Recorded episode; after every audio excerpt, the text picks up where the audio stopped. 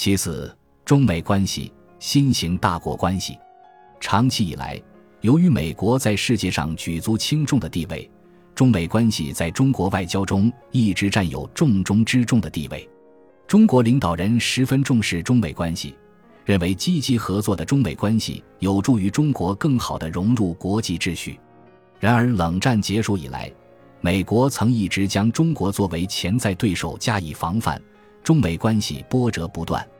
奥巴马上台之后，大搞亚太再平衡战略，不仅在政治、经济和军事三个层面经营亚太，而且多处点火，恶化了中国周边环境。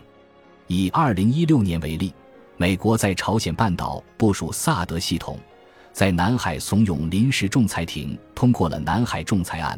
在东海问题上公开宣称钓鱼岛有事时，美国会介入；在台海则对倾向独立的民进党暗中支持；在三海一半岛四处点火，美国言行让中国战略界警惕万分。乐观地说，中美双方经贸联系密切，再加上双方都是核大国，彼此都承受不起全面对抗的代价。但悲观地说。由于美国对中国的战略防范姿态不可能消除，更有美国通过主导北约不断东扩来消除俄罗斯影响力未见，所以未来中美关系不排除迎来更加严峻的时刻的可能。未来十年，中美的冲突有可能体现在三个方面：一是与双边利益相关的贸易问题、汇率问题、网络问题、技术转让问题等。美国对中国的经济崛起表示愤怒。但除谴责外，又无好的办法。二是中国周边有可能成为美国点火之地，美国最希望的是拉上一群小兄弟来遏制中国。三是中国在国际舞台上的作用招致美国的极力反对。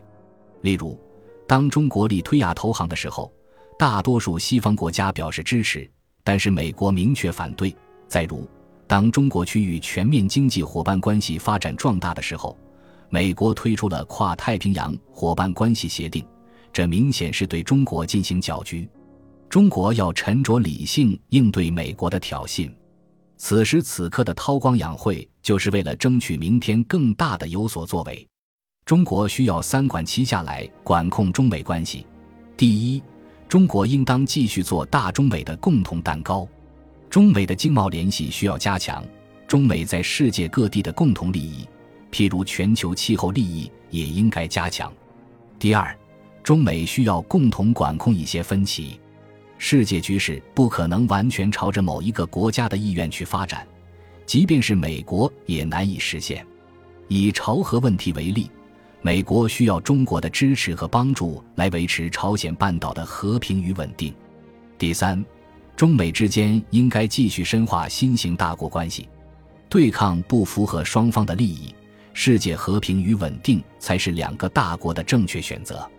新型大国关系实际上是中国治理理念为世界治理输入新鲜血液，中美可以共同防止修昔底德陷阱。